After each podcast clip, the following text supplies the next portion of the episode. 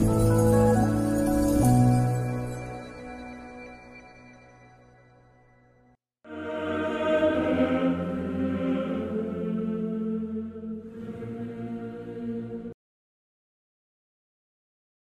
chào quý vị.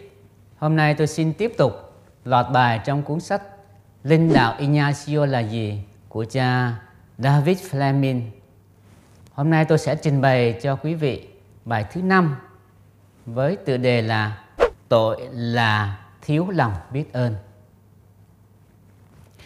Trong từ thuật của mình, Ignacio mô tả mình như một người đã có lúc bị rơi vào một sự bối rối lương tâm kinh hoàng về tội lỗi của chính mình.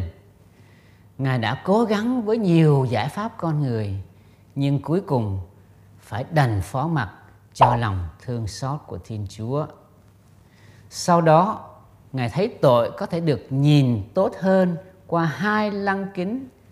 Ta có thể nhìn tội như là thiếu lòng biết ơn, trước biết bao ân huệ Thiên Chúa đang liên tục ban cho chúng ta. Và tội có thể là được nhìn như là thiếu sự kính trọng đối với đấng mà tôi gọi là thiên chúa của đời tôi. Có điều gì đó sai lầm nghiêm trọng, thế giới của chúng ta đầy dẫy đau khổ và sự xấu chúng ta cảm thấy sự vô trật tự ngay trong chính tâm hồn mình chúng ta thường cảm thấy một sự lôi kéo mạnh không thể kháng cự, đó là quay lưng lại với thiên chúa thuật ngữ của Kitô giáo dành cho sự vô trật tự này là tội. Tội là một phần không thể thiếu trong tin mừng.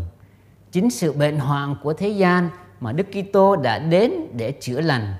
Sự bệnh hoạn này là kẻ thù chúng ta được mời gọi để đánh bại. Nhưng tội là gì? Các thần học gia và các triết gia mất rất nhiều công sức để hiểu về nó. Các Kitô hữu thường đắm chìm trong bãi lầy tội lỗi và chất vấn lương tâm khi họ suy gẫm về tội. Thái độ của Ignacio về tội mang tính mới mẻ đặc trưng. Tuy nhiên, tất cả mới chỉ là một chút với sự hiểu biết thiêng liêng của Ngài. Ngài rất nghiêm túc với tội. Ngài muốn ta đối diện với tội của mình. Ngay cả muốn ta cầu nguyện, xin ơn, xấu hổ và bối rối khi suy xét những xúc phạm của chúng ta. Nhưng những đáp trả cá vị này là kết quả của ân sủng. Như mọi ân huệ khác, chúng là ơn, những ơn đến từ thiên chúa.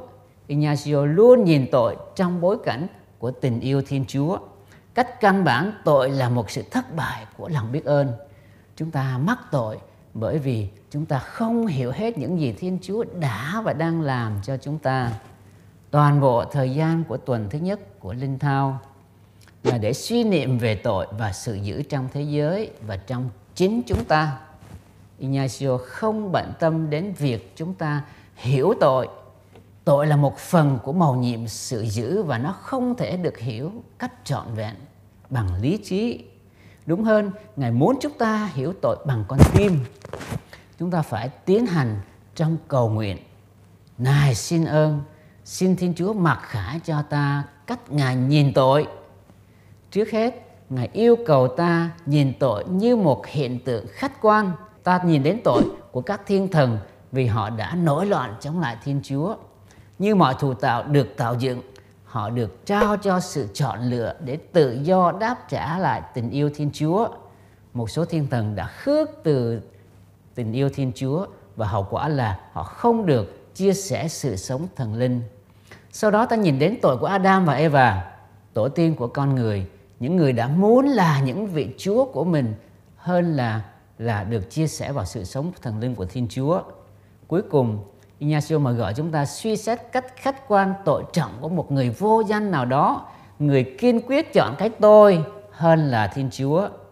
Những hậu quả khủng khiếp đã xảy ra chỉ do một chọn lựa tự do.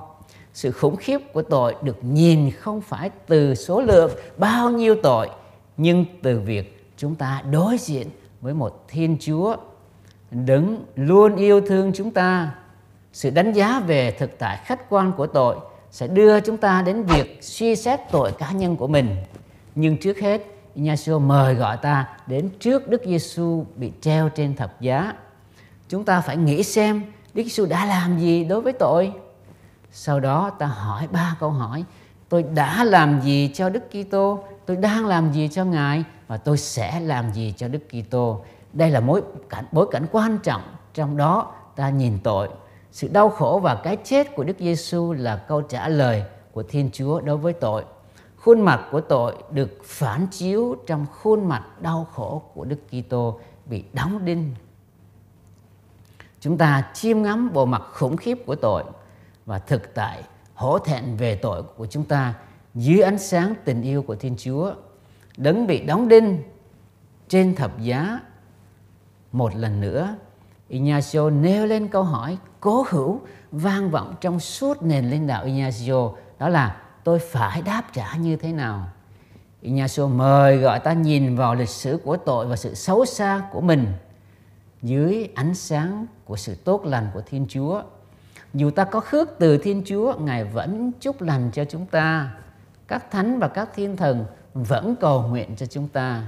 Trái đất này không nốt chững chúng ta, đúng hơn, chúng ta tận hưởng biết bao quà tặng từ công trình tạo dựng kỳ diệu của Thiên Chúa. Các tầng trời, mặt trăng, mặt trời, các vì sao và các nguyên tố, hoa quả, chim chóc và nhiều động vật. Tội không phải là một vi phạm lề luật hay các điều răn cho bằng thiếu lòng biết ơn. Nó là một sự xúc phạm chống lại phẩm chất của danh từ akatamiento một từ tiếng Tây Ban Nha có nghĩa là sự kính trọng. Một trong những từ Ignacio yêu thích và sử dụng để diễn tả sự kính trọng dành cho Thiên Chúa.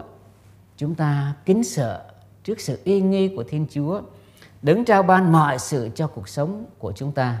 Làm thế nào ta lại xúc phạm đến một Thiên Chúa của cuộc đời mình như thế? Nếu thực sự trái tim ta có thể hiểu hết được những gì Thiên Chúa đang làm cho chúng ta thì làm sao ta có thể phạm tội? Ta hẳn sẽ rất biết ơn và không muốn phạm tội chút nào.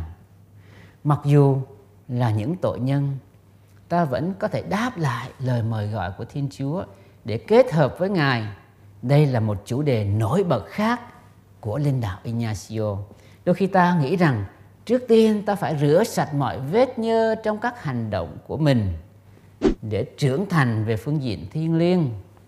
Nhưng ta không cần phải chờ đợi có nhiều việc cần được làm đó là lý do tại sao Ignacio kết hợp sự đau đớn vì tội với quyết tâm bước theo Đức Kitô trong tuần thứ nhất của Linh Thao.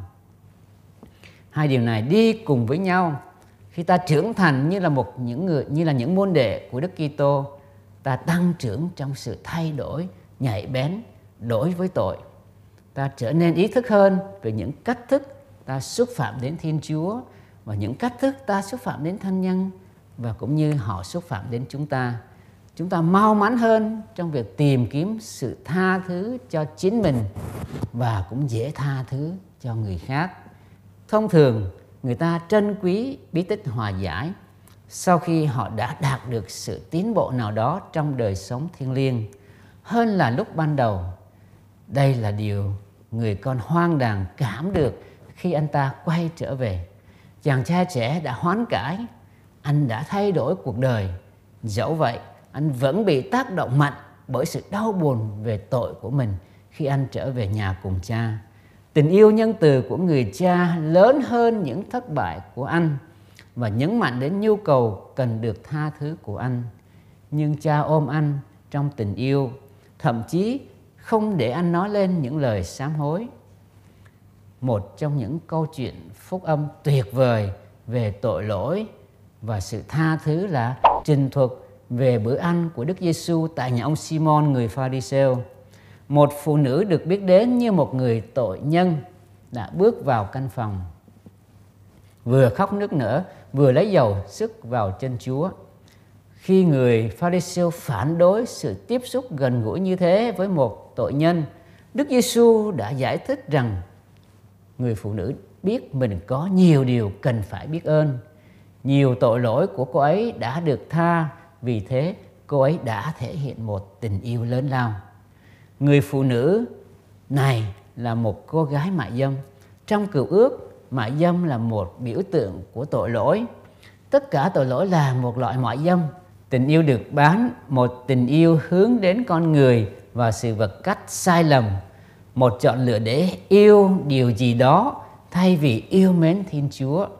Khi nhận ra sự thất bại, bi thảm của mình, chúng ta buồn bã và mong muốn tìm kiếm sự tha thứ.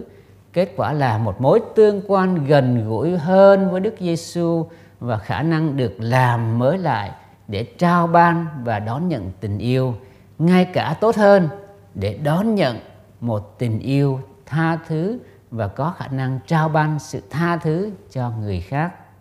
Kính thưa quý vị, đó là nội dung của bài thứ năm. Cảm ơn quý vị đã lắng nghe. Mong quý vị tiếp tục chờ nghe bài sắp tới trong thời gian sắp tới. Kính chào quý vị.